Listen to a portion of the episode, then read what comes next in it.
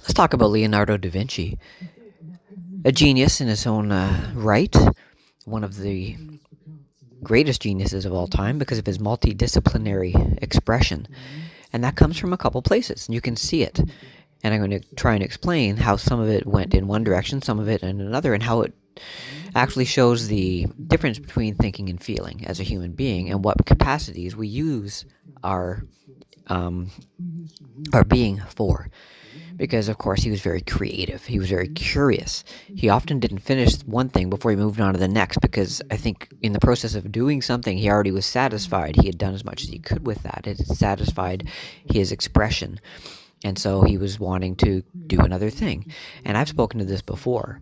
You know half of the problem with having such a mm-hmm. self conscious mind with an ego that can store things away and remember them mm-hmm. and then think back in time, project to the future, is that we don't innately live in the moment, mm-hmm. which is where the good struggle is. And by good struggle, I mean not having to know exactly what you're going to do tomorrow, where your food's coming from, and yet knowing that it is there, it's around you. It's either for you to get or for you to gather from and with your community to share. It's possible because you've put yourself in an environment where all that stuff is provided or available. So he exemplifies still being curious, even though he lived in fairly modern times and had, you know, access to things in a city, access to food. Food could be stored and saved for, you know, it having in advance. And yet he also had a very busy mind, obviously. His intellect was very um, flowing and that's a natural state generally speaking if you have nothing wrong if you don't have any uh, too much in the way of physical impediments disease allergies who knows what. But i know that because i'm speaking from personal experience. A lot of my life expression has been very um, held back because of my physical being and the challenges i've had since a very very very young age. And so i can see in leonardo i'm going to use one example to make it the most poignant he was vegetarian by all accounts, and he he wrote about it too about like why would you do eat meat when it's obvious that animals suffer? And you get everything you need to from plants. And this in a time when not too many people were thinking about this as an aspect of you know how to have a human diet and uh, define it for both ethical and health-based reasons and yet, at the same time that he understood that deeply, that was a compassionate point of view. He obviously felt what the animals feel in order to be like, well, I, I'm, what gives me the right to impede in their life progress? I wouldn't want someone to impede on mine.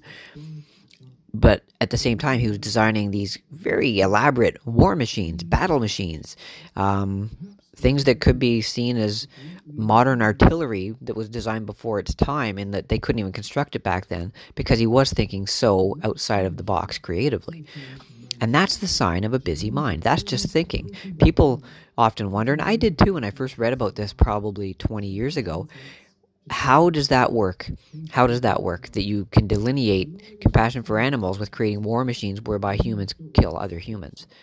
And that is an actual distinction.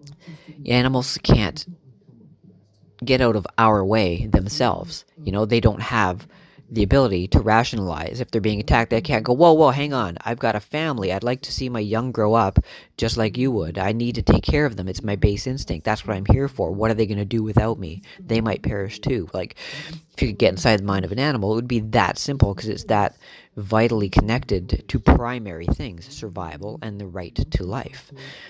Whereas humans, we can make our choices, and it's mostly from a conflict, ego based point of view. It's rarely about actual survival anymore for eons. It's more about power and control and distribution of resources, as if there's a scarcity, but it's usually a created scarcity to give validation to the idea of going to war. And yet, I can see this just being completely an intellectual thing for Leonardo. Just he had an idea in his mind. He saw how war was happening, and he's like, "Oh, I can, I can make something better than that." I kind of think that way too. Whenever I see something, I'm a very good editor of other people's ideas. They might have an idea. I'm very good at looking at it and seeing, ah, but it would be a bit more optimal this way. It might be a better expression this way. It might be more efficient this way. And so his mind just naturally gravitated to working on things, to perfecting things to a degree.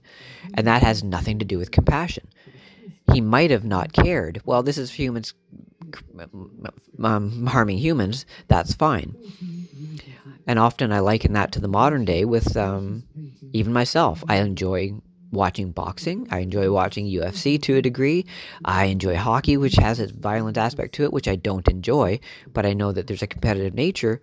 But more than that, I know the humans are choosing to do it with other humans. They're engaging on purpose. And so if they get hurt, I only have a certain amount of sympathy because we do have choices in life. We put ourselves there.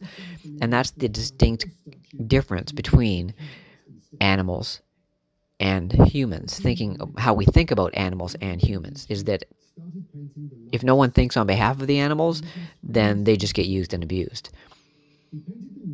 And I will extrapolate that to humans because in the age of war, there's a lot of humans that go to war that have absolutely no inclination to kill someone. It's just part of a, a, a bigger thing that they try to disconnect from through the idea of government wants you to do this, you're going to get an education if you do this. But honestly, a lot of people come back from war with very severe PTSD or CPTSD because they have a heart. We aren't put on this earth to kill someone when there's not actually a good reason. You're not actually defending your life.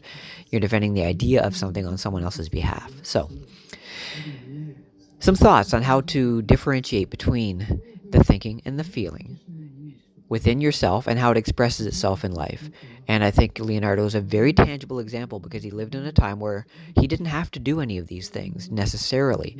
He just was born with a heart and a mind, and they both worked I would say, to a very honest capacity. And he was good at using them both. And that's why his expression involves both promoting vegetarianism and building crazy war machines that, luckily or unluckily, were never realized because they were ahead of their time. But the one thing that is never ahead of its time is compassion. And that's the return that human humanity could see, the paradigm change, as I say, first with the heart, then with the head.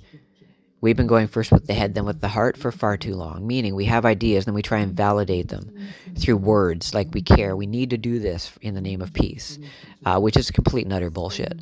If we lead with peace, then we'll figure out a way to make it happen. This world's a pretty abundant place, it keeps replenishing, despite what we've done over the last centuries. It's it's amazing. And if we actually got out of the way, put the brakes on a few things that we call progress, meaning consumption, mm-hmm. diet, if we actually address those things fundamentally for our own good in balance with what's best for others, in other words, being of service to life, to the earth, not just thinking about ourselves and what tastes good today or what we want to consume that we then just use once and throw away. If we actually give a shit, we'll make better choices, and those compassionate choices will innately lead to systems and structures of society that are more mutually beneficial for all. I guarantee it. Hello, fellow humans, and thanks for listening. I really appreciate it. Um, ever since I got this thing started, which was years in the making, I've been excited about uh, doing this and only this. It's what gives me the most pleasure in life is helping others help themselves, and it's actually what I know the best, despite all the other things I've studied for and uh, have had as careers, as experiences, as hobbies, as connections with life. This is it. So, to that end, if you'd like to experience, uh, if you'd like to support a very simple human doing this, it doesn't take much for me to survive, and anything over and above that that I ever make from this will always go back into helping others directly. And you can support me by finding me on Red Circle Podcasts, which may be where you're listening. Uh, there's donating information there. I also have an account with something called Liberapay, where you can find me as Steve Alat, or you can send uh, a donation through PayPal, steve at illuminatingthedisconnect.com. If any of those aren't sufficient or fail, send me an email. Again, steve at illuminatingthedisconnect.com. We can figure something out. And uh, thanks for listening. I really, really hope it helps. And if it does, do send me a message. Thanks for your support.